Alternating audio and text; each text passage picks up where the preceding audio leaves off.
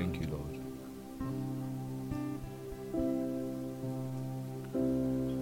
You are the reason why we are here to know you and to seek your face. Today, Lord Jesus, as you're here with us, I pray that you open their eyes and open their understanding, that they may know truly what you seek from all their hearts.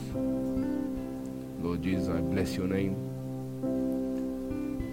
and I pray that you strengthen us so that we can fight the good fight of faith. I pray, Lord, that anyone here who's discouraged, who's lost hope, or confused, or defeated in any way, I pray today that you strengthen them you uplift them by your right hand. Thank you, Lord Jesus. We remember everything you done at the cross and we acknowledge you for the terrible death you went through for us. Thank you. Like a lamb to the slaughter, you went and you did not open your mouth. We thank you, Lord. We remember your sacrifice for us allows us to be right standing before you. Thank you for your sacrifice, Lord, that makes us whole. Thank you for your sacrifice that allows us, allows our names to be written in the Lamb's Book of Life. Thank you for your sacrifice. We remember you and we proclaim the good news here on earth. Amen. Amen. Amen. Thank you, Jesus. How are we all today? Did it be cold? Not for long, not for long.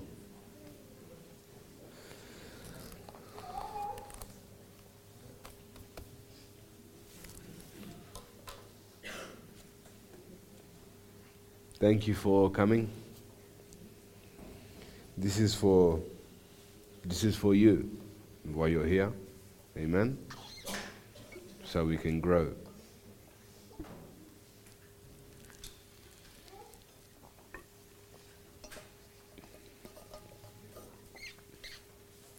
Who's ready for today? We ready? Can anyone remember uh, what I shared about last week? You, you can call out today. One at a time, but. Pride? Yeah. And what were some of the what were some of the points? What's that, sorry? Power hungry, very good. What else? What is it? Self righteous, good. Anyone else? I'm going to work the crowd a bit. Insecure, boastful, self righteousness, David said that. Controlling, lording it over. Yeah, very good. People pleaser, judgmental, rebellious, ungrateful, and comparing each other. And this is the opposite of good. Remember, I spoke about Romans uh, chapter 12, verse 1 or 2. What is good, acceptable, and the perfect will of God. Right? So, the first area was to attack the area of pride. So, we discussed that, right?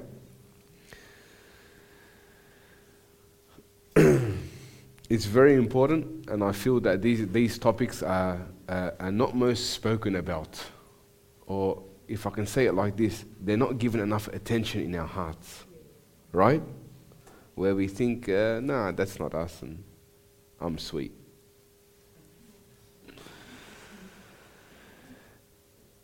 Once the Holy Spirit begins to uh, open your heart or begin to speak to you regarding these things, they're deeper than you think. But can I say it like this? And, and God's will is that He wants everyone to be saved. But saved from what? you begin to you begin to ask yourself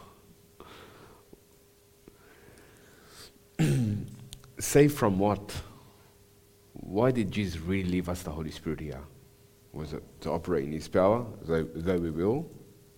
Or was it to, to have a comforter, though we will? It's deeper than that.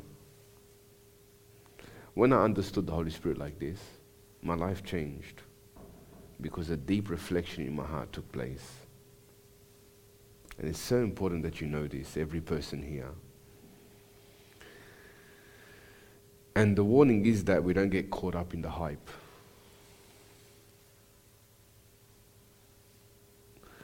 You know, the greatest work, you know, I always share with people. You know, so many people have a lot of things to pray about that they need from God. But my greatest focus in the beginning of my journey, till now, is that my vessel becomes a place where God can stay. It's very different from praying, praying for external things rather than praying for what He can do internally. Won't it be beautiful that when you walk and you have the best interest for others rather than yourself? where envy is not operating in your life, jealousy, gossip, slander, control. You know, you look at that work, that is the greatest work from them all. Because that's where peace begins.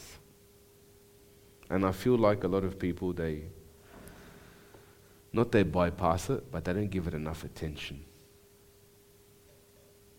Because put it this way, your old nature or your life, you were brought up and you were taught like this and we thought it to be normal. But when the Holy Spirit begins to come and really penetrate our hearts, He wants to rid us from everything that we learned from the old nature. And it's true. And a lot of people would think, you know, you preach the exact same message every week, but I didn't. It's what God wants.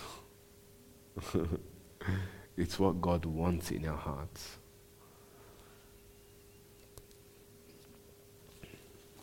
So I spoke about dull of hearing, probably the biggest one.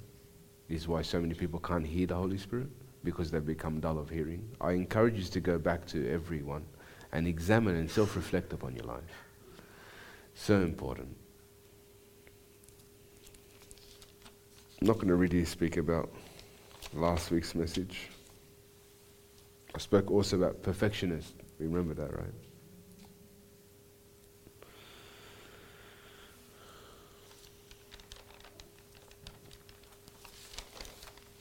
Let's have a look. Have a look at this teaching today.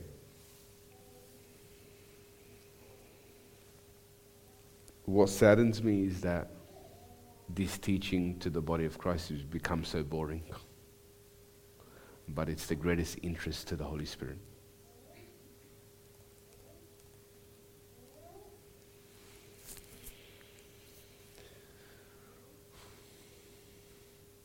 You know,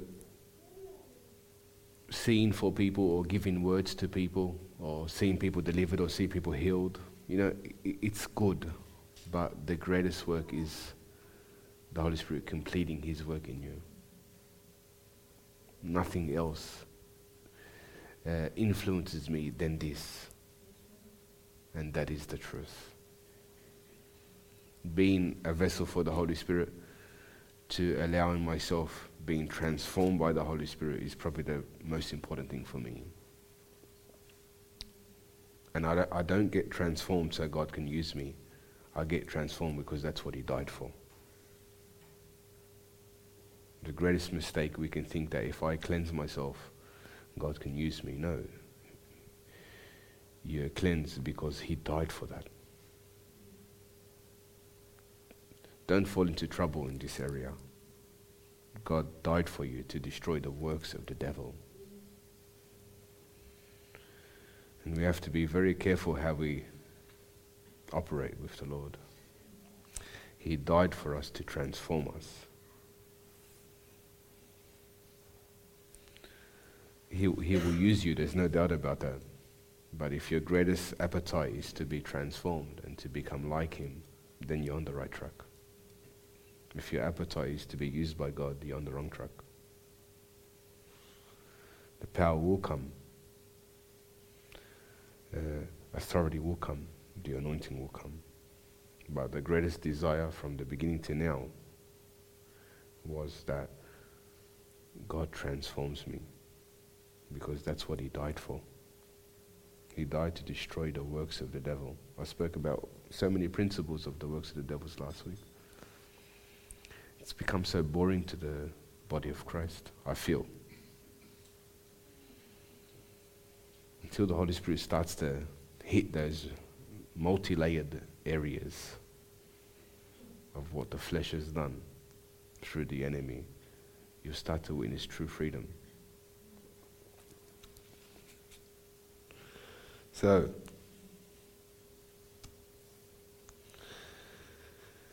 we go to Romans chapter 12. I'd like to say something small. Small, maybe small.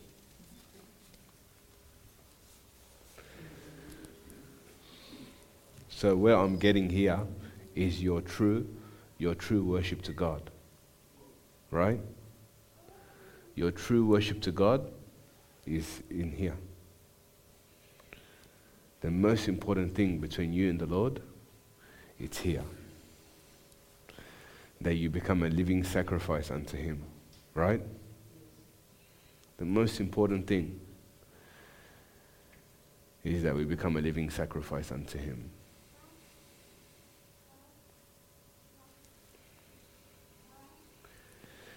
This is from Romans chapter 12. I'll read it again. I appeal to you, therefore, brothers, that's from the ESV, but it says brothers and sisters, by the mercies of God, to present your bodies as a living sacrifice, holy and acceptable to God. Isn't it interesting that he doesn't talk about anything else but your about what's inside of you? Nothing else. What's acceptable is what's inside of you which is your spiritual worship. How do we worship God? By the Spirit and by the truth. So you begin to see is your worship is your worship in line with Jesus Christ? Because at the end, He's the one that sees everything, and that is the truth. I can sit here and talk so much, but at the end, God knows my heart. And that is the truth. God knows my heart. And the greatest benefit of knowing God first, He tells you go to the secret place. The greatest investment is to know God secret to secret, because then He can speak to you about secret things of your heart.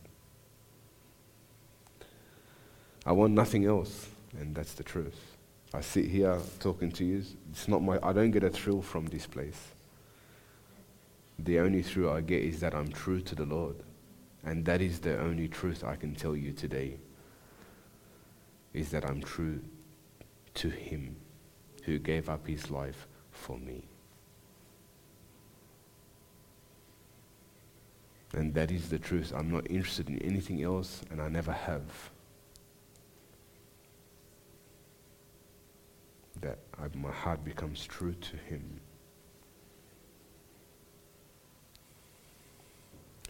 It says, Do not be conformed to this world, but be transformed by the renewal of your mind, that by testing you may discern what is the will of God, what is good, acceptable, and perfect. Now, I just touched a glimpse of what is good, just so I can keep flowing, because the Holy Spirit's already showed me next what I'm going to speak about. So, I don't want to rush it, but I have to keep moving. So here, it talks about here about the renewal of your mind. And I'm going to focus a little bit on this, but I'm going to show you uh, the enemy of this world and what you are to renew yourself from.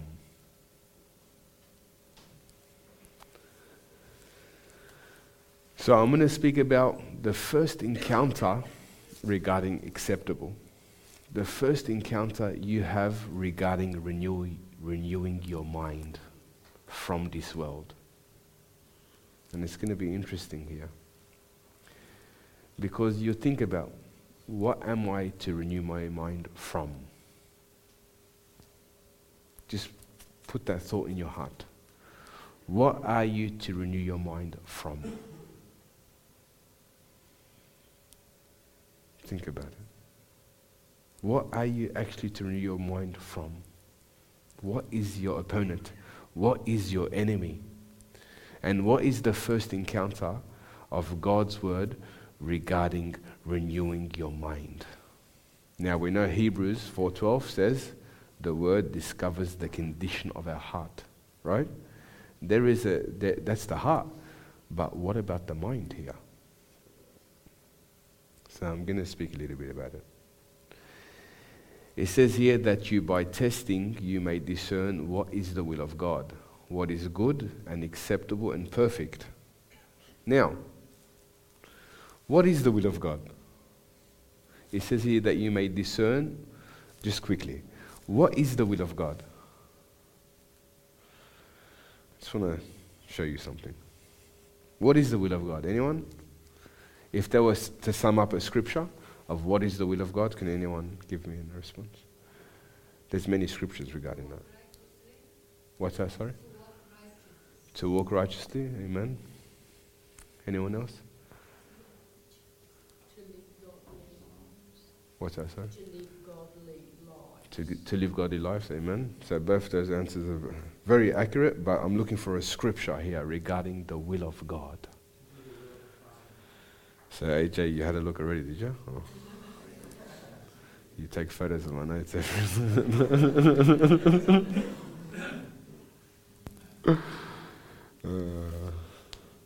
so let's quickly, let's quickly go to John chapter six, verse thirty-eight to forty. I'm just going to quickly give you a glimpse of what is the will of God. Just a quick glimpse. Because I feel just to open your understanding here. So, here, this is Jesus speaking. It's from the Amplified Version. It says, For I have come down from heaven not to do my own will, but to do the will of him who sent me. Now, he's talking about a will here. This is the will of him who sent me, that all of that he has given me I lose nothing, but that I give a new life and raise them up at the last day. Now, can I ask you the question? Will Jesus lose any of us?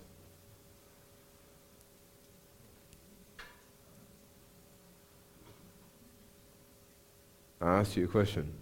Would Jesus lose believers? Yes or no? Yes, he would. They would. He would lose believers. Why? The gift of free will. Hmm. We have the gift of free will. what did the people call him when he says, Go away, I don't know you? What did they call him? Yeah, they called him his Lord. Let's not deceive ourselves here. But let, let's know that we're in a healthy place here, that we are on the right track with the Holy Spirit. Now it says, You who commit iniquity, go away, you who commit iniquity. What does it say? Are these are, are the people that is lost? Were they the ones from the beginning or the ones at the end? What does the Bible say? Mark this in the in the last days there will be terrible times. There'll be lovers of themselves rather than lovers of God. So we have free will. Let me tell you this. Now, now, these people operated in power, they operated in the kingdom, but they missed out of what I'm showing you today. And what I've been showing you for the last six or seven years is here the most important thing that matters is that you cooperate with the Holy Spirit. Now we have the gift of free will. His, his will is what is His will? That everyone is saved. That is His will. Whether we respond, it's up to us.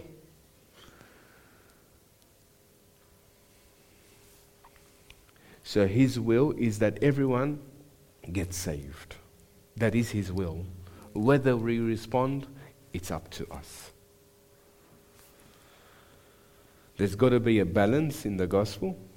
Yes, He died a terrible death for us because He loves us and cares for us.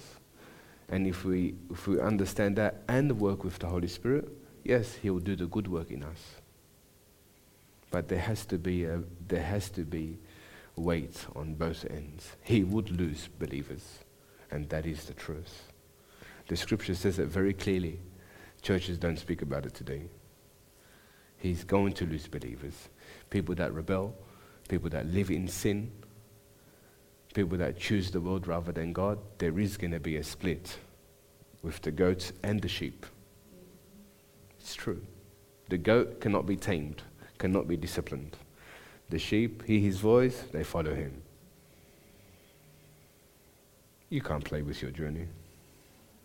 you can't. Uh.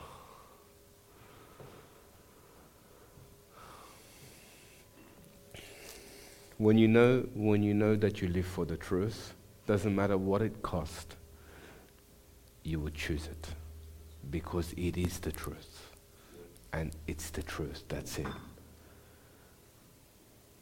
When you know it's the truth, you fight for it with all your life. Doesn't matter which situation you are. But I wanted to show you this that he would lose believers. But his will is that everyone gets saved. But we have the gift of free will. Let's not forget this, everyone here.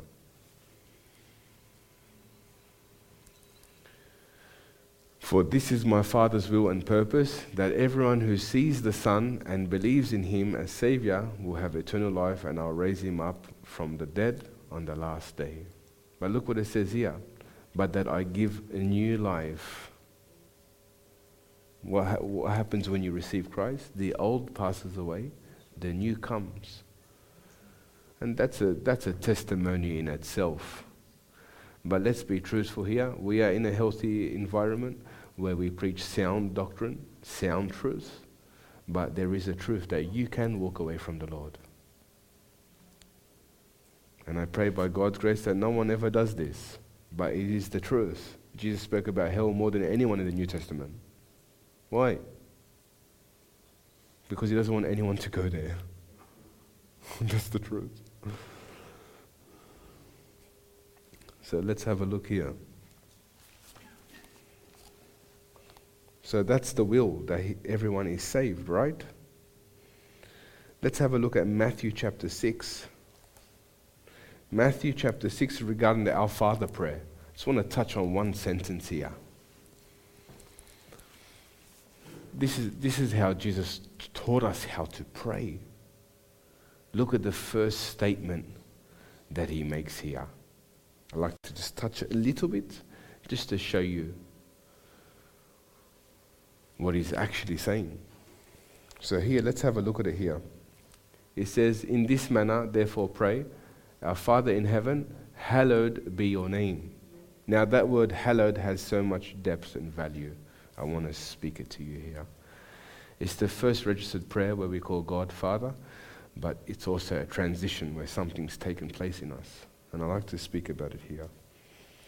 The word hallow comes from hagios, hagios. It's from the Strong's, the Greek 37. Now look at this. It defines as to dedicate things to God which is His will, consecrate things to God, to separate from profound things and dedicate yourself to God, to purify internally by the renewing of your soul, to cleanse externally, to purify you and free you from the guilt of sin, and to make you holy. Now look at that prayer and look at the, look at the first statement of his prayer. Isn't that interesting? The first statement of his prayer is what? to do the work inside of you. What's the next scripture? What's the next scripture? Thy kingdom come, then you can do his will. When he's cleansed you, when he's taken sin, when he's dealt with sin, then his kingdom can come in you. But can you see here? The first work that God intended to do inside of us is the very work that most people don't speak about. And isn't it interesting? Lord, give me the kingdom. Let me work in you first. No, don't touch this area. And Jesus said, he didn't say my father, he said our father. Amen. Our Father. Very good.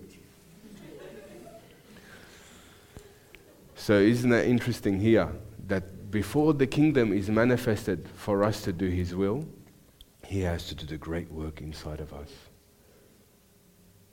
How many people have shined a light on this value of that prayer that many people say every single day? Just think about it. This is, all, this is all from the translation of hallowed.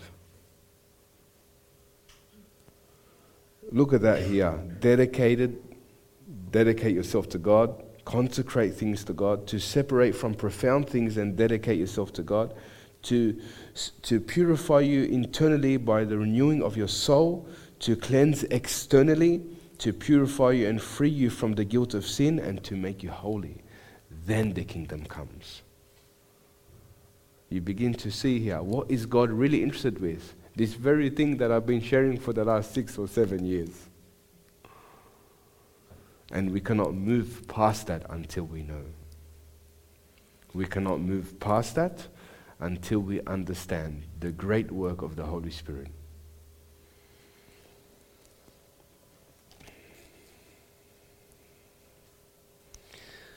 Another one I'm going to share, and I'll stop there. 1 Thessalonians chapter 5, verse 16 to 18.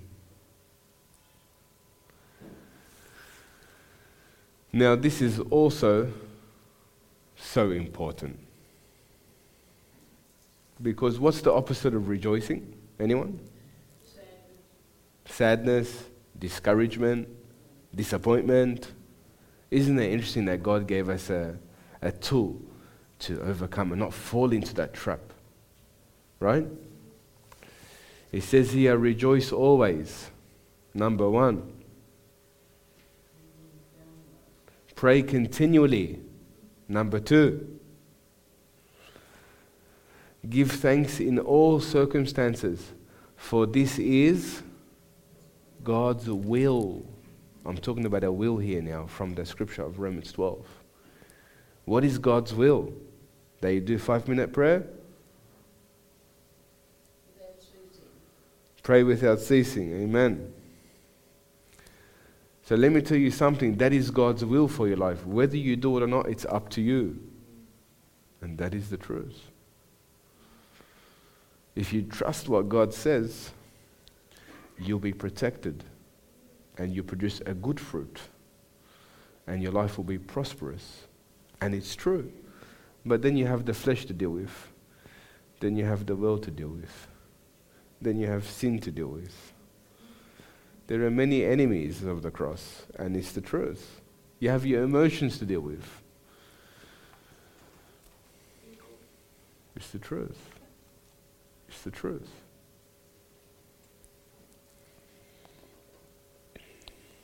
So let's have a look here. What's the first encounter of God's Word? We've probably read this scripture a thousand times, but I'll read it out. We go to 1 Peter. Uh,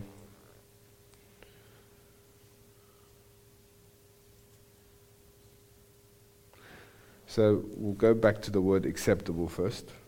Sorry. So I'm preaching about the second principle, acceptable. I covered a bit about the will of God and the renewal of the mind. The word acceptable comes from Eurostas. It's good. euarestos. It's from the Strong's 2101. It means fully agreeable, well pleasing, and pleasing. So let's have a look at the first scripture where the Holy Spirit led me. And this is a bit interesting because I'm going to go a different direction regarding this.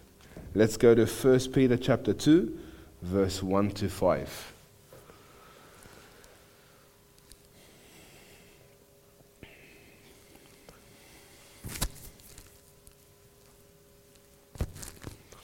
Now, this is the first, this is the first condition. Uh, yeah, first condition. So, Hebrews chapter 4, verse 12, the Word of God discovers the condition of your heart. Now, look at this area here. He's penetrating now your character. Okay, let's have a look here.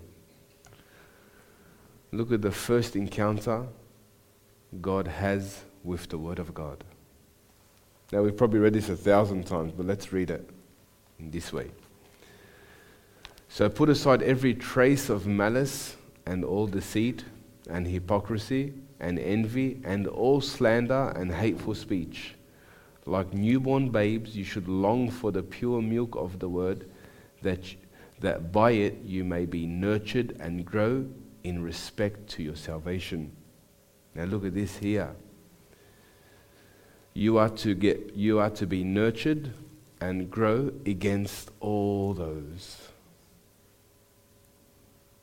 So God sees you growing and God sees you being nurtured when these things are being removed from you. Can everyone understand my English? Yes? Good.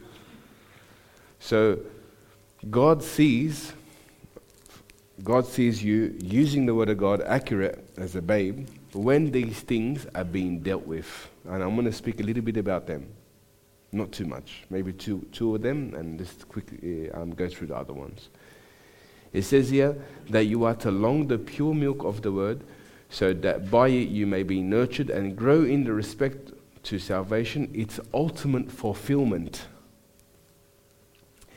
If in fact you have already tasted the goodness and gracious and kindness of the Lord. So here he's talking about here that you have tasted the goodness and kindness of Jesus Christ at the cross. You have tasted it now. Now you are to focus on these areas. Do we get that, everyone? Yes? So put aside every. Oh, sorry. Keep, keep going down. Come to him, the risen Lord, as to a living stone which men rejected and threw away, but which is choice and precious in the sight of God. You believers, like the living stones, are being built up into a spiritual house for a holy and dedicated priesthood to offer spiritual sacrifices that are acceptable. What am I preaching about? The stage of being acceptable. Can we see it now? So you think he put that word by mistake in there? It's not by mistake. He's showing you now, you've tasted the Lord. Now, let's see what's well pleasing and acceptable to the Lord. Yes? I hope this is not boring for anyone here. Amen. So, here, being built up into a spiritual house, what is the greatest investment in the sight of God? To build your house. Not what you can get from God, not what you can do for Him, but the house that you build for Him. That is the greatest investment to Jesus Christ. And that's the greatest way He gets the glory because you're doing it from your heart.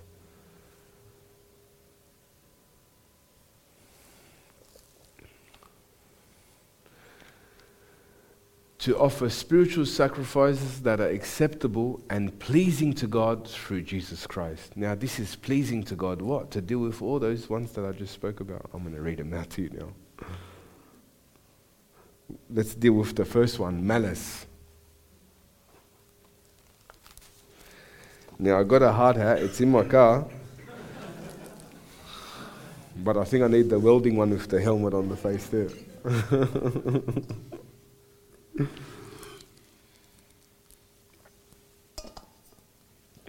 Can I share this with you? All the time that is spent with the Holy Spirit, look what's coming. Look what's coming. No fantasy, God's going to use me, God's going to do this. God, God, God has to build from the roots up. And that is the truth. Deep down, where the love of Christ is.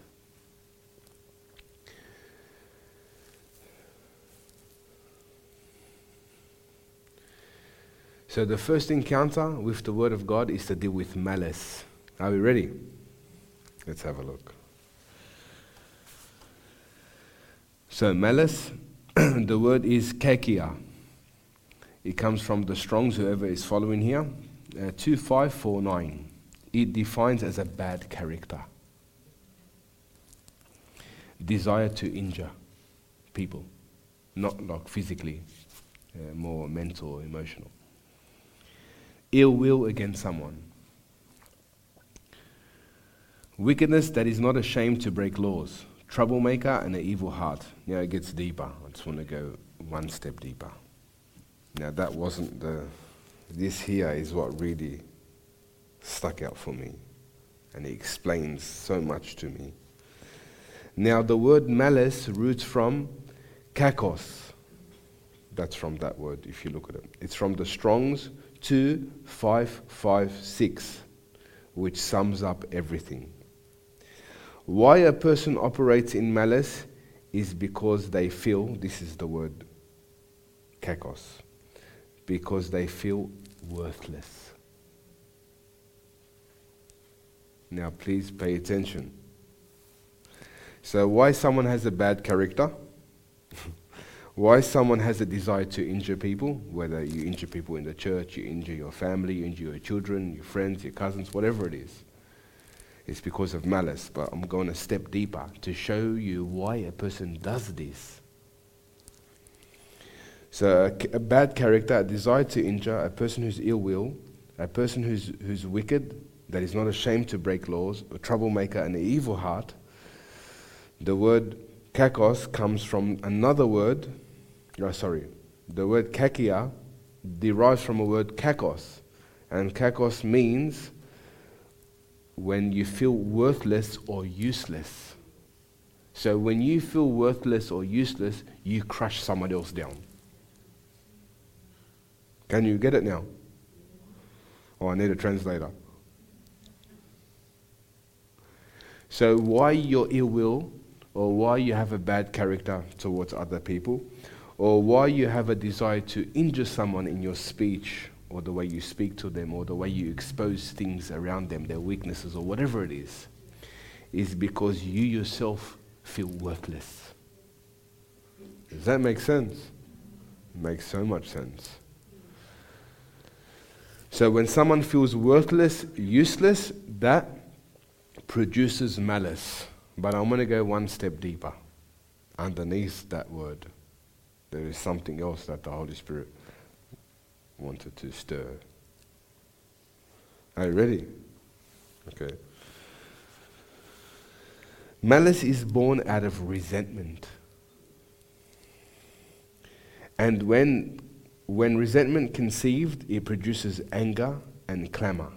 Clamor means to yell, scream, or roar, really looking for attention because of the feeling of being worthless which then gives birth to slandering others. So I read it again.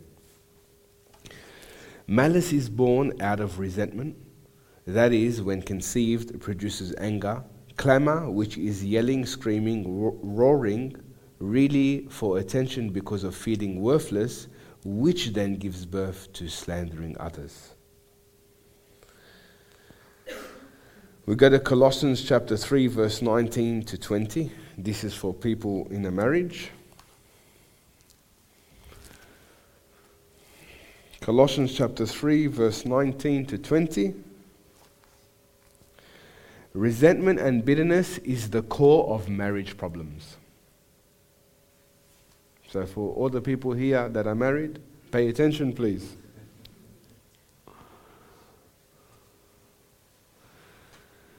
Now, Let's read it. Colossians chapter 3, verse 19 to 20. It says, Husbands, love your wives with an affectionate, sympathetic, selfless love that always seeks the best for them, and do not be embittered or resentful towards them because of the responsibilities of marriage. Now this connects with this connects with malice because when a, when a wife is consumed by the chores of a family or whatnot, that person begins to feel worthless, then he begins to envy uh, that because she's given all the time to the children and the chores and whatnot. Does that make sense? Only, there's only a few people married here.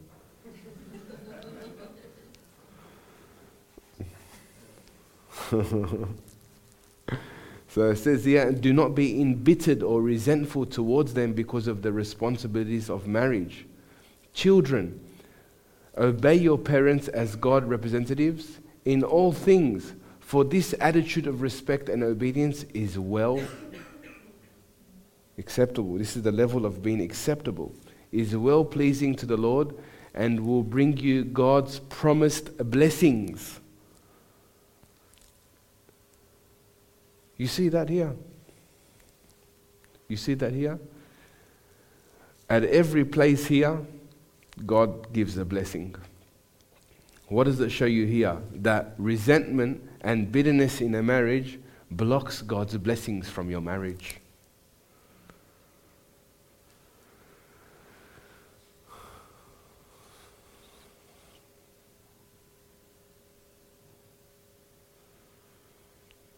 You think about that. In every, in, there's some scriptures in the New Testament that promotes God's blessings. Pay attention. Look what he's showing you here that res- bitterness and resentment towards them would block God's promise and blessings from your life. Now, we are to work together, but I'm just showing you from the scriptures. Next scripture 1 Peter chapter 3, verse 7 to 9. Now, there, there was a blessing there, right? We all saw that, right? A blessing for your family, your marriage, and your children. Let's have a look at this one. 1 Peter chapter 3, verse 7 to 9. In the same way, you husbands, live with your wives in an understanding way, with great gentleness and tact, and with an intelligent regard for the marriage relationship, as with some physically weaker, since she is a woman now, I'm not looking down on women by quoting the scripture. I'm just showing you the scripture. That's how God created it to be. We are to cover and to work with them. Show her honor and respect as a fellow heir of the grace of life, so that your prayers will not be hindered or ineffective. Are we listening here? Now, there is a greater healing. There is a greater healing and a greater restoration that God wants to do in marriages. The Holy Spirit's been speaking to me about this. There is a greater level and a greater dimension that God wants to do healings inside of a marriage. And that's where the Holy Spirit wants to work with now. But look at that here. Look at that here. Looking at your wife as the weaker vessel to always try to control her or to look down on her would bring uh, God's blockage in your life. We are to love them and show them Christ and be everything Christ wants us to be to them. But the Holy Spirit's been sh- sharing with me in the last months, months, not months, about a greater healing and a greater restoration that God wants to do inside of marriages. And that requires both of them to be attentive, husband and wife, to the Word of God and His instructions for the married couple here. There is a greater healing. And isn't it interesting that resentment, resentment and bitterness uh, destroys everything? Isn't it interesting that in teachings of Paul, he says, Be careful lest the heart of bitterness grows up, defiling everything. Bitterness is a disease. But where does it go back to? Malice. And what does malice produce? You feeling worthless or, or useless. Isn't that interesting? It's an identity issue. So let's have let's keep reading. Some people already left. I'm only joking, I'm only joking. I'm only joking. Show her honor and respect as a fellow heir of the grace of life, so that your prayers will not be hindered or ineffective. Finally, all of you be like minded, united in spirit, sympathetic, brotherly, kind hearted, cautious, and compassionate towards each other, as member of one household, and humble in spirit and never return evil for evil or insult for insult. Isn't that interesting?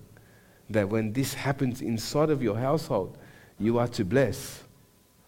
You are to bless. So, what does the man of God do? He blesses in a scenario if his wife is cursing.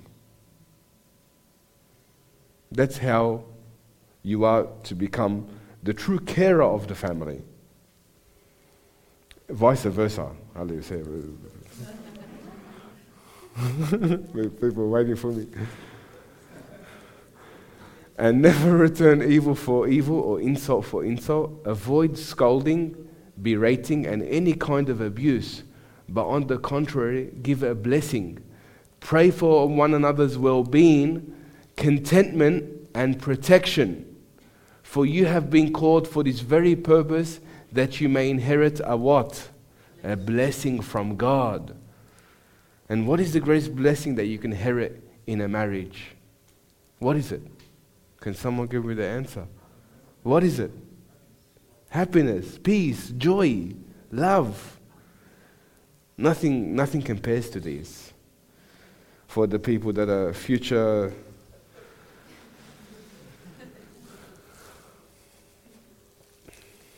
that you may inherit a blessing from God that brings well being, happiness, and protection. Amen. So I have never spoken about marriages and couples, but in the, in the time when God opens the door, I'm going to address it.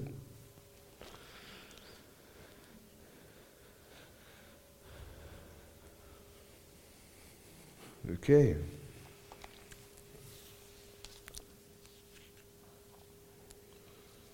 So malice is a part of the past. Now I want you to listen to this. Malice is a part of the past of every believer. It's the past. You're a new creation now. We, we, we do not accept it, not even the traces of it, as it said in the scriptures. We don't accept it. But as you know, it is the past of every believer and of the present condition of every unbeliever. We go to Titus chapter 3 verse 1 to 3.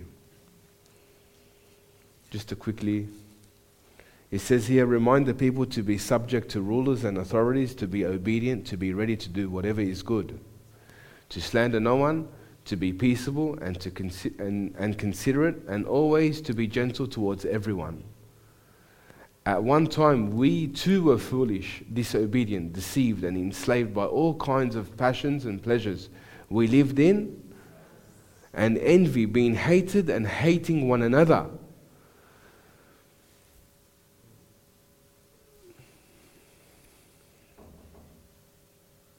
Uh, that's it? Can we, can we keep going? Sorry. But when the kindness and love of God, our Savior, appeared, He saved us, not because of righteous things we had done but because of His mercy. He saved us through the washing of rebirth and renewal by the Holy Spirit. So, can I ask you something? If I was to ask you for a cure for malice or envy, what is it? What is it? If I was to ask you for a cure of envy and malice, especially malice or bitterness, what is it? It's here.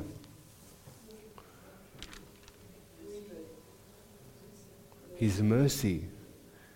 You know what happens when you're merciful? You remember that you too were a sinner. And you too made the same mistakes. And you'll be so quickly able to give it to other people. Isn't that the truth? What does the Bible say? Mercy triumphs? It's true.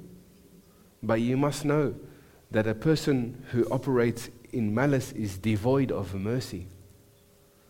Devoid means to be lacking a mercy from God. And it is true. I don't know how I can look down on someone because I too myself went through the same process of being cleansed and purified from the Lord. And that is the truth.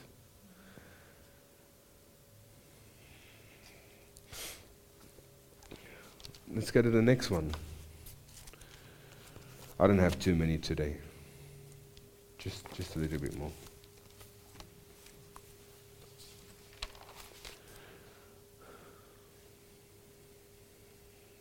Let's go to all deceit. All deceit.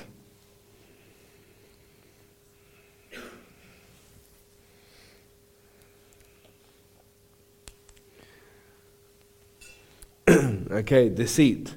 The act of causing someone to accept as true or valid what is false or invalid. An attempt to deceive. The word deceit also defines as the quality of being dishonest or misleading or fake or fraudulent.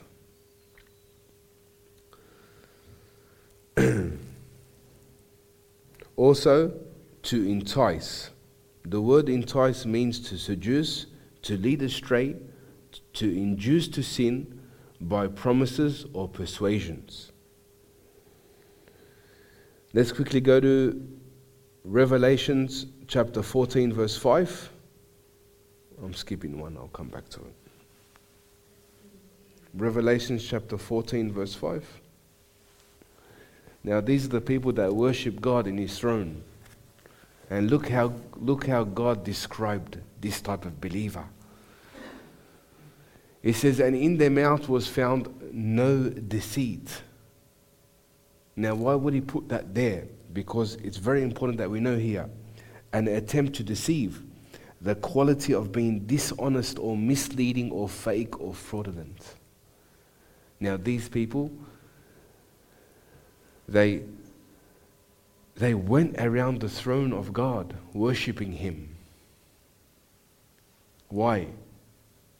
Were they, were they born like that? Were these people born like that? No, it's something you work with the Holy Spirit. Now, we all too began like this. Can we understand? And in their mouth was found no deceit, for they are without fault before the throne of God. 1 Peter chapter 3 verse 10, please.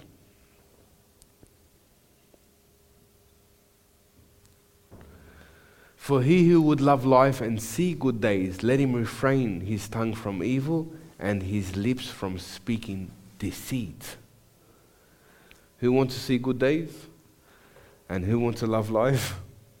Look what it says here. Keep your tongue from evil and his lips from speaking evil deceit or deceit. Can we see here?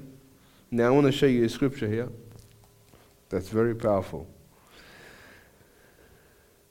Let's go to John chapter 1, verse 47. Can I share something with you from the scripture here? What allows Jesus to see you that you're actually coming to him?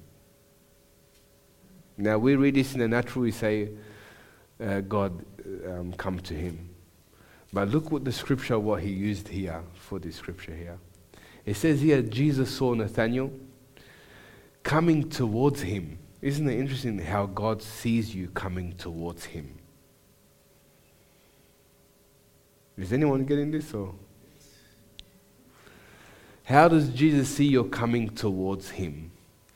And said to him, Behold, an Israelite indeed, in whom is no deceit.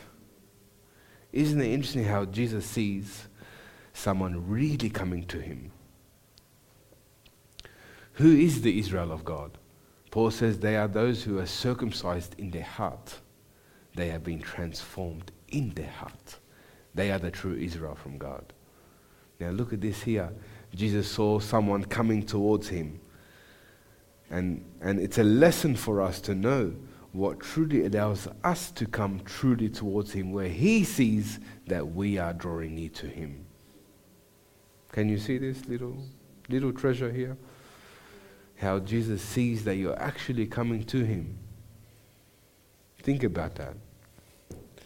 Now, again, the word deceit is the quality of being dishonest, really, towards God first, before anything.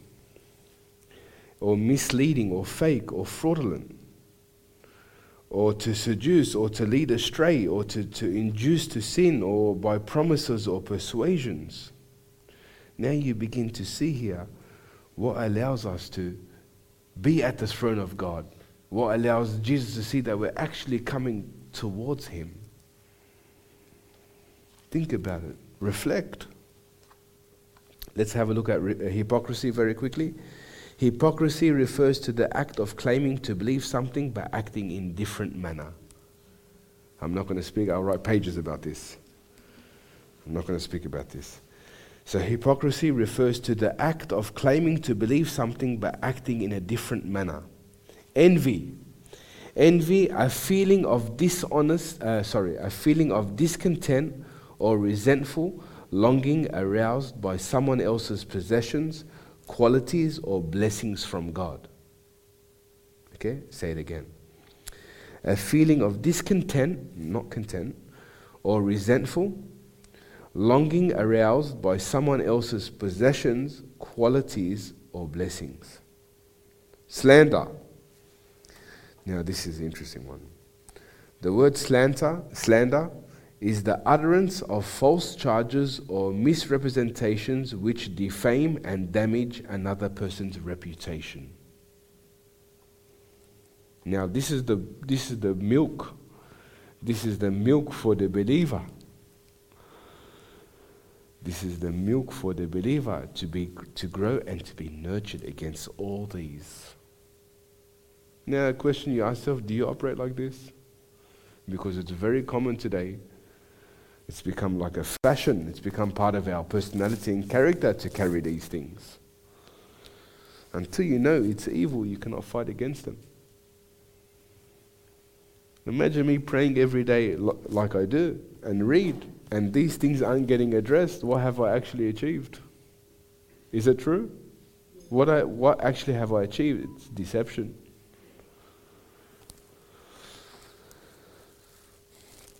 So, slander, it attacks someone's reputation.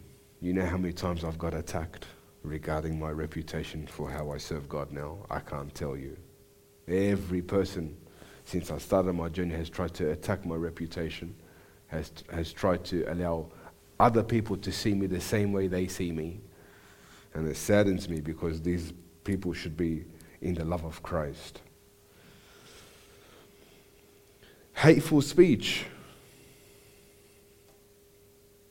So the word hateful speech comes from the word katilia. It defines as, oh, that's from the Strong's 2636. It defines as defamation, insults, causing rumors, character assassination, abusing others, backbiting. Backbiting means bad mouthing, insulting, slandering someone who is not present. Now, this is simple, teach, simple teaching to some, but take it to heart. Now, we keep going. And we got a Second Timothy chapter 2, verse 1 to 13. Now, this is an interesting one. We're not asleep yet?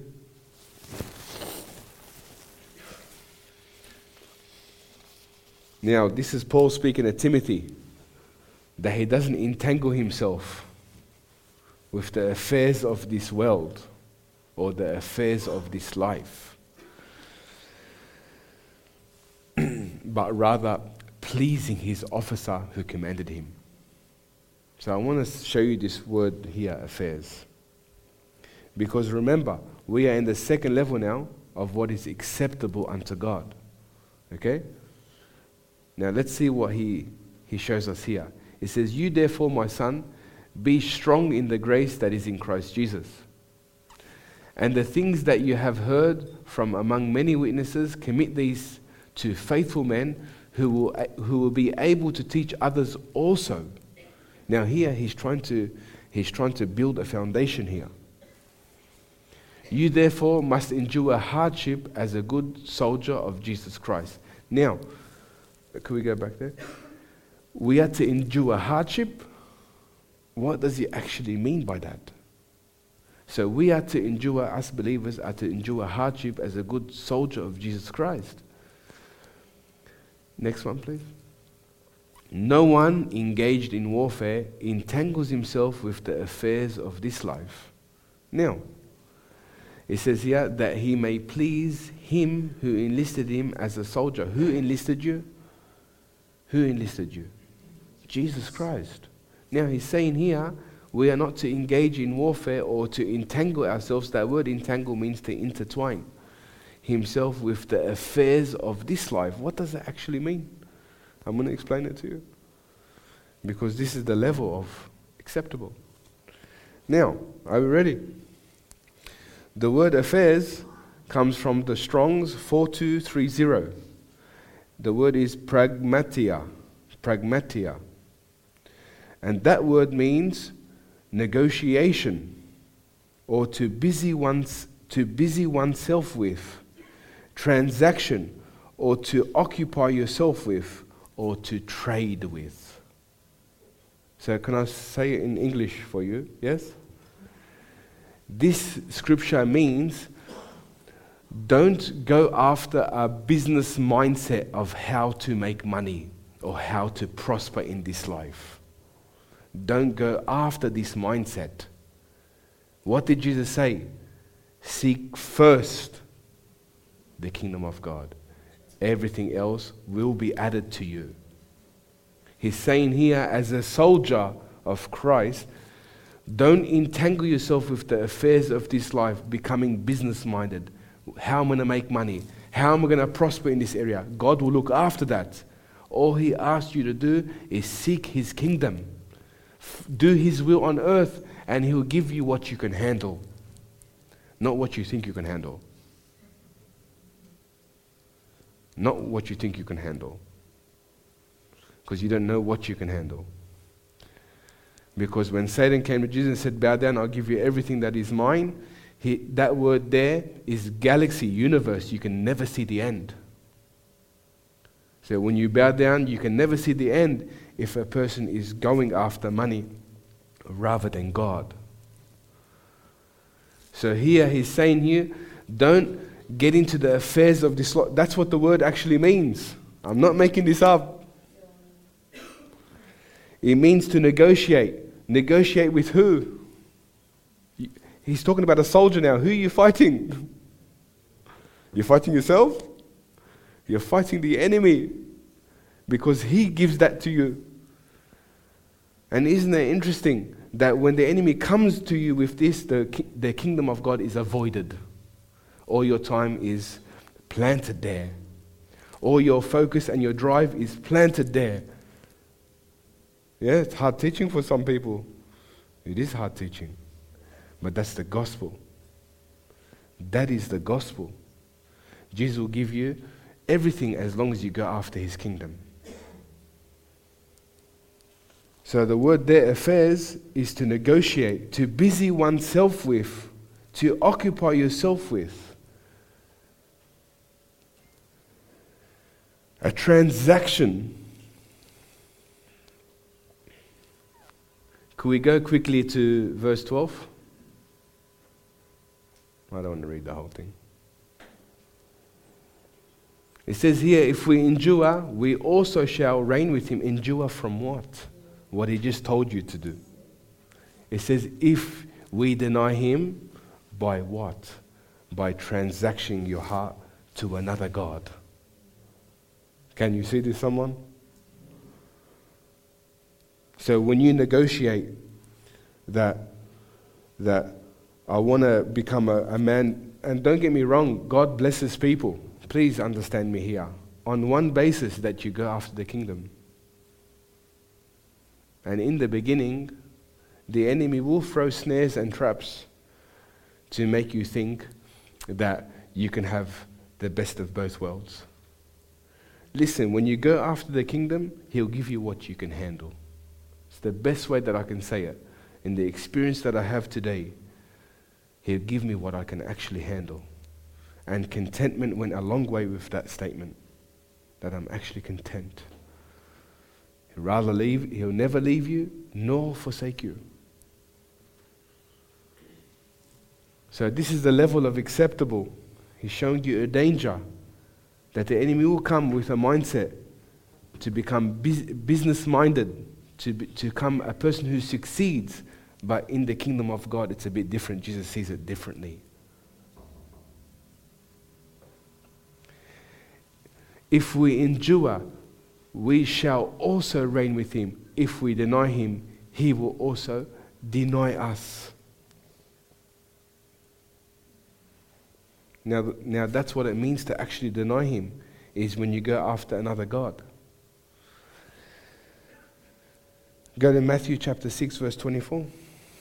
I don't want to speak too much about this because I spoke the last many weeks about this. It says here, no one can serve two masters, for either he, um, he will hate the one and love the other, or he will be devoted to the one and despise the other. You cannot serve God and mammon. Money, possessions, fame, status, or whatever is valued more than the Lord. Now think about it. There is a balance. God, God wants to bless you, but that blessing is birthed in the kingdom. Because when it's in the kingdom, you're looking at the interests of others. You're looking to the needy. You're looking to the poor. You're looking to spread the gospel with everything God's given you. But when the money comes to you and you're not dead to the world, you spend it on yourself. Does that make sense? Very simple teaching.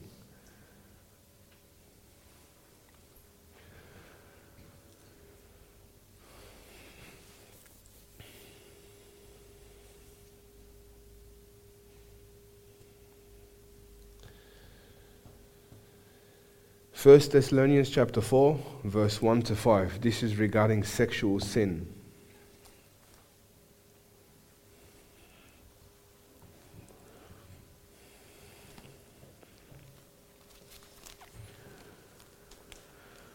He says, Finally, believers, we ask you and admonish you in the Lord Jesus that you follow the instructions that you receive from us about how you ought to walk and please God.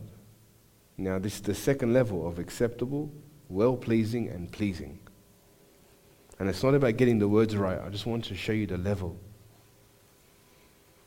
Just as you actually, just as you are actually doing and that you excel even more and more, pursuing a life of purpose and living in a way that expresses gratitude to God for your salvation. For you know what commandments and precepts we gave you by the authority of the Lord Jesus. For this is the will of God. What is the will of God? Keep going down, please. Ooh. For this is the will of God that you be sanctified, separated and set apart from sin, that you abstain and back away from sexual immorality. Now, can anyone tell me what sexual immorality is? What is sexual immorality? That word in the in the eSword or the Strongs, it's fornication. But what, what is fornication? Anyone know? What is fornication? Joe? Uh, sex before marriage. Sex before marriage. So that's the definition of fornication. Is sex before marriage. Or sexual intercourse before marriage. So here, that you abstain, so that's, that's one part. But this is the will of God, that you are sanctified, set apart from sin. That you abstain and back away from sexual immorality, that each of you know how to control his own body in holiness and honor, being available for God's purpose and separated from the things profound. Not to be used in lustful passion, like the Gentiles who do not know God and are ignorant of his will. Okay, so that's the next part. Now we go to Hebrews chapter 13, verse 15 to 21. Now I read some of it last week, but what's the title? So this is here what is showing now. The first area of good focuses on pride, many attributes that I spoke about last week. Look at this level here now. Now I didn't I didn't quote I didn't put this scripture in so you can come to me so I can tell you what to do. Please, I'm just quoting scripture. Because this scripture talks about obeying spiritual leaders also. But it's but it's the truth, whether you like it or not. So through him, therefore, through him, therefore, let us at all times offer up to God a sacrifice of praise, which is the fruit of lips that thankfully acknowledge and confess and glory, glorify his name. Do not neglect to do good, to contribute to the needy of the church as an expression of fellowship, for such sacrifices are always pleasing to God. Uh, next one, please. Now, look at this here, and I want to show you at the bottom what it says. Now, I didn't quote the scripture to control anyone here, please, but I'm just showing you how God actually operates. Okay?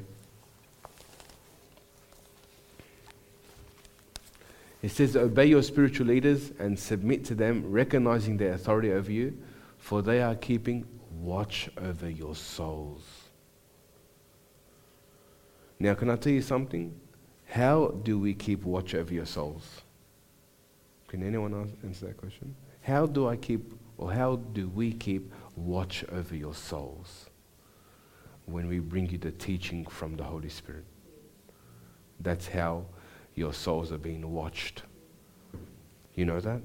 Because we're bringing instructions from God, and it's the truth that keeps your soul protected. And we need each other not to control each other, please. We need each other. And, and praying, amen. So obey your spiritual leaders and submit to them, recognizing their authority over you, for they are keeping watch over your souls and continually guarding your spiritual welfare. As those who give an account of their stewardship of you, let them do this with joy and not with grief and groans, for this would be of no benefit to you. Next one, please. Keep praying for us, for we are convinced that we have a good conscience, seeking to conduct ourselves honorably, that is, with moral courage and personal integrity in all things. And I urge you, and I urge all of you to pray earnestly, so that I may be restored to you soon. Now look at this here. Everything that I read from the top, look what it promotes here. Now may the God of peace, the source of serenity and spiritual well being, who brought up from the dead our Lord Jesus, the great shepherd of the sheep, through the blood that sealed and ratified the eternal covenant, equip you with every good thing to carry out his will and strengthen you, making you complete and perfect as you ought to be, accomplishing in us that which is pleasing in his sight through Jesus Christ. To him be the glory forever and ever. Now, isn't that interesting? This scripture connects with obeying your spiritual leaders and looking for the interest of the church. You take that scripture in context, look what God promises you that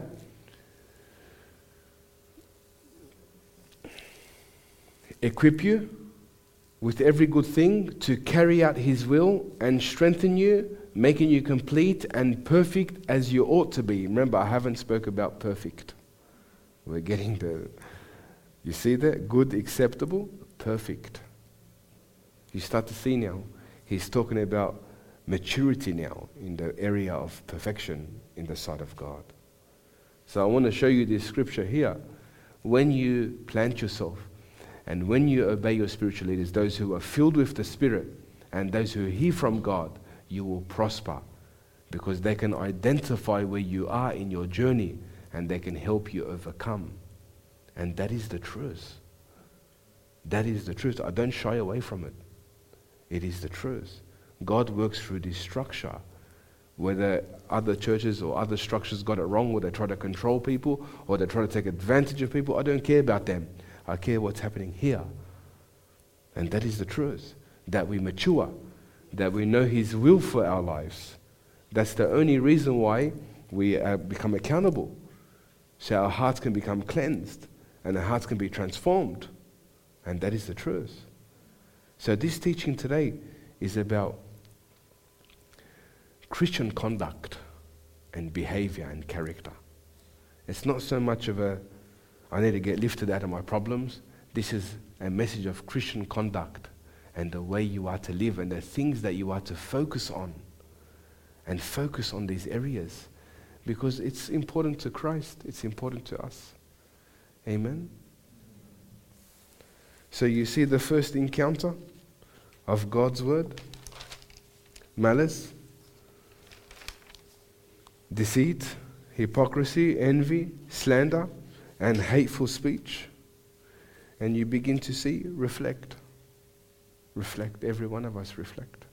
And begin to see what's happening inside of us. And if our hearts have become like this or used to walk like this and address it because it is the truth. Okay, let's pray.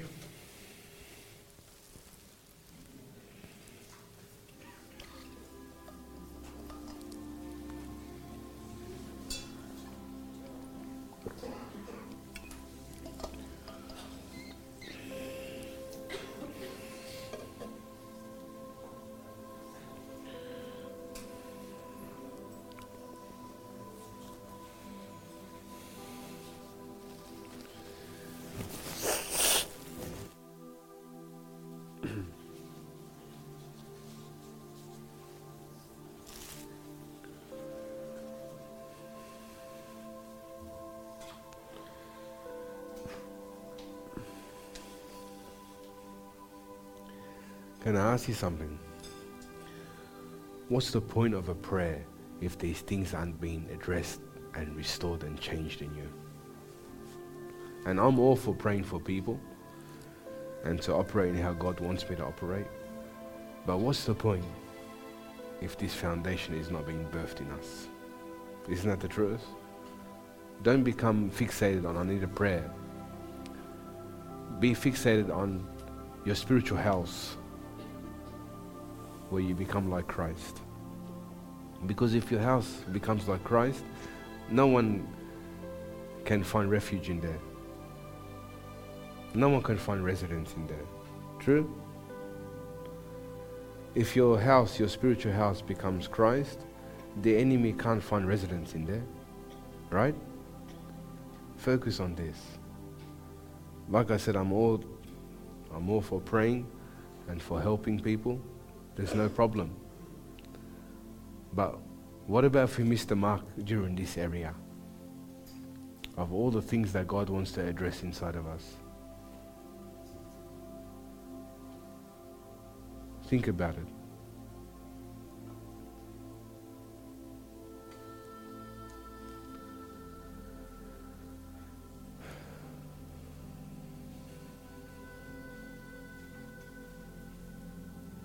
Can I say it like this? What keeps the enemy in, a, in, in, inside of your domain or inside the field of your heart is because of those things. Where there's malice, where there's envy, where there's hypocrisy, that keeps the enemy inside the domain of your heart or the domain of your mind or in the character or your personality. But once you address these areas, the enemy has to flee. And this is so important for me that every person understands this. Imagine I pray or whatever, the enemy leaves or deliverance takes place, and you don't build your house where it becomes a house like Christ all that happens, the enemy comes back into your character, your personality, your mindset, and your situation. Right? The greatest investment is to build your house. Don't look for anything else but to build your house. If you build your house, then the house cannot fall. And I encourage you today to take a step back and just reflect, examine. See, spend time with the Holy Spirit so He can address these things because it's deeper than you think.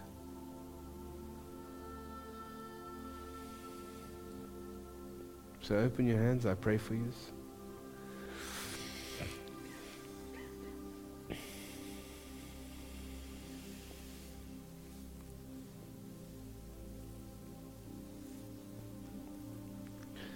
Remember, this is the second level of being acceptable. Target your character. It targets your character, your personality, your behavior. Where last week's message targeted your pride or the hidden pride.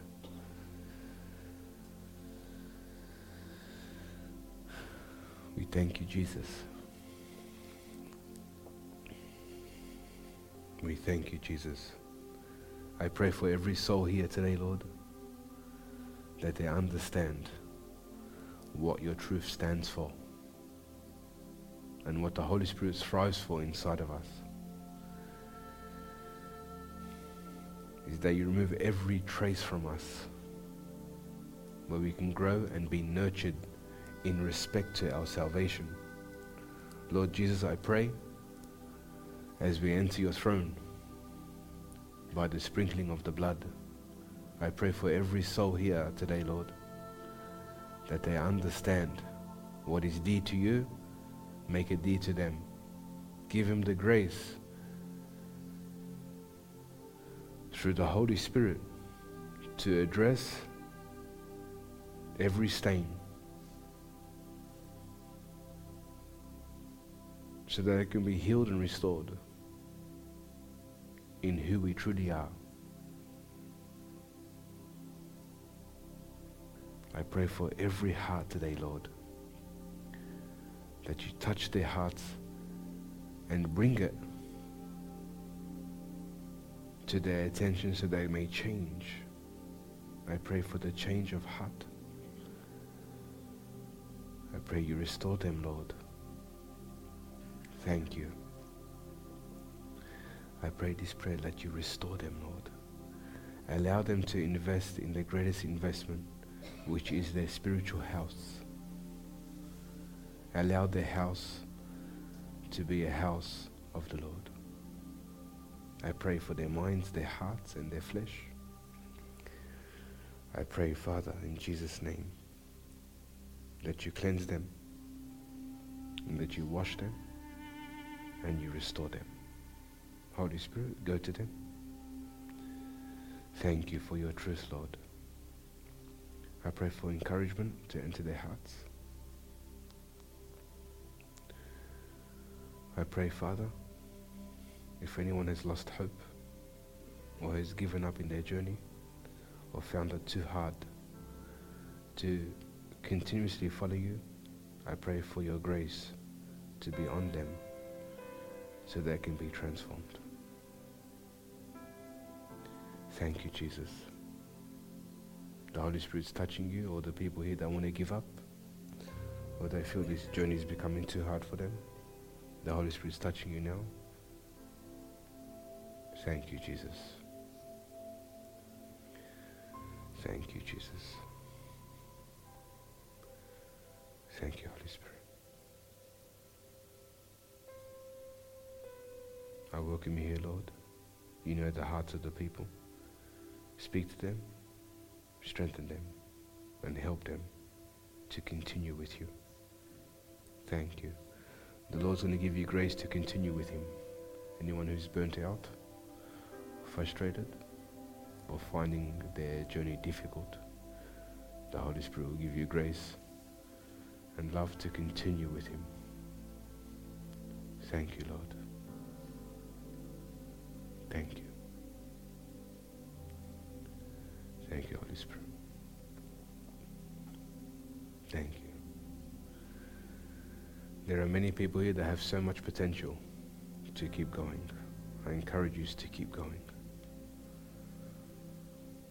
The Bible says the greater is the one who's in you than the one who's in the world.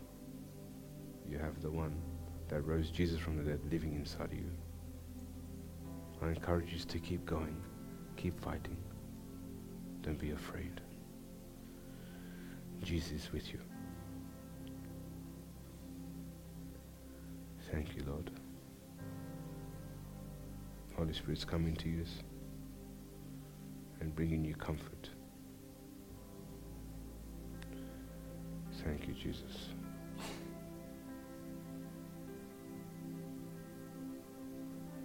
Thank you, Jesus.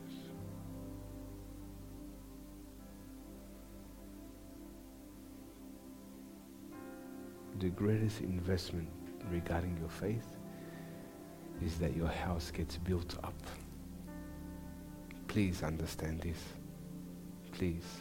90% of your problems will get dealt with. The greatest investment regarding God and you is that your house becomes built up. Reflect and examine yourself in this area. Thank you, Jesus. We love you, Lord. And I thank you that we have the precious Holy Spirit inside of us to help us, to remind us, and to encourage us.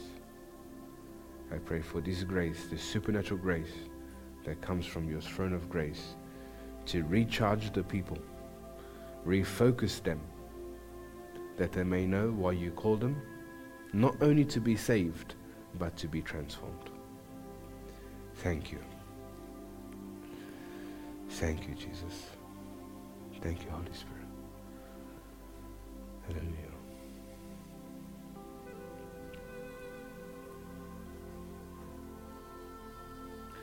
And also pray for marriages, Lord. Marriages that have been attacked, or marriages that can't see eye to eye with each other. I pray today, by the grace of our Lord Jesus Christ, that every marriage is restored by your blood. I declare it in the heavens today that any marriage here that can't see eye to eye with each other, you can both see through the eyes of Christ. Holy Spirit speaking to someone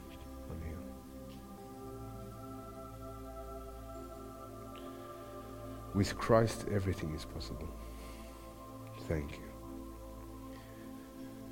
Thank you. Refocus. Refocus on who you truly are and why Jesus really called you. Thank you, Jesus.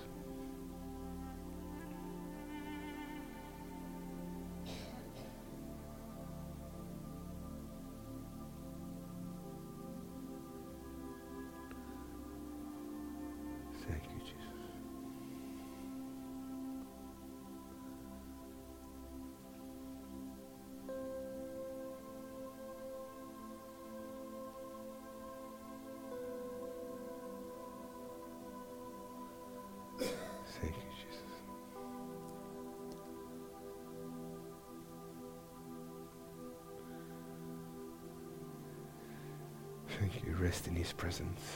His presence is here. And the Bible says where the Spirit of the Lord is, there's freedom for your soul. Freedom to you today. But the greatest investment is that your house is being built. Make no mistake today. Begin to ask the Lord this to build my house. Give me the grace to build my house because it's really a grace. Give me the grace to refocus. Give me the grace to get out of my emotions. Give me the grace to continue. Give me the grace if I'm feeling burnt or frustrated. Thank you, Jesus. Thank you, Jesus. I pray here, Father, that you restore them today. Lord Jesus, they come to you. They came here to be refreshed by you. And I pray, Lord Jesus, that you refresh them today. Every one of them, Lord. You refresh them today because you died for them. And you have the best intent for them. I pray that every person here that is attacked by the enemy, that is attacked in the realm of sin and the flesh, that you give them the grace to escape. Thank you. I pray for joy to be their strength, and I pray hope never to put them to shame because the love of God's been poured into their hearts. I pray for every person to be spiritually refreshed in the mighty name of Jesus. Amen.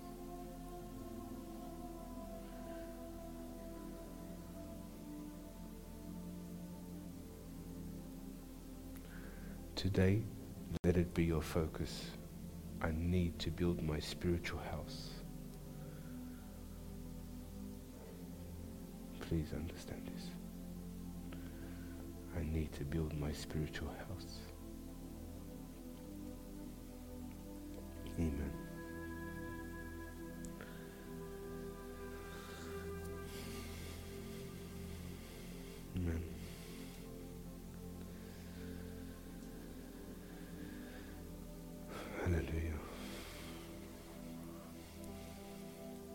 For the people here that are stuck in sin or they're stuck in the things that I preached about today, I will not pray for you today. I want you to reflect and I want you to think about the true change in your heart.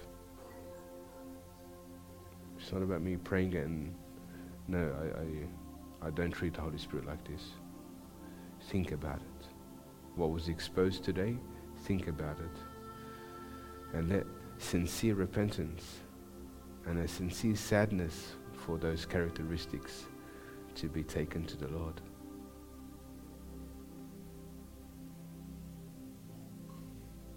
Because King David said something very important. He goes, My sins are always before me and always before you. They were always reflecting. Couldn't get it out of his mind. That's the pathway to actually change. But please, it's not a quick fix here. Yes, the Holy Spirit does miracles, He does breakthroughs. But this is about your heart now and your personality and your character.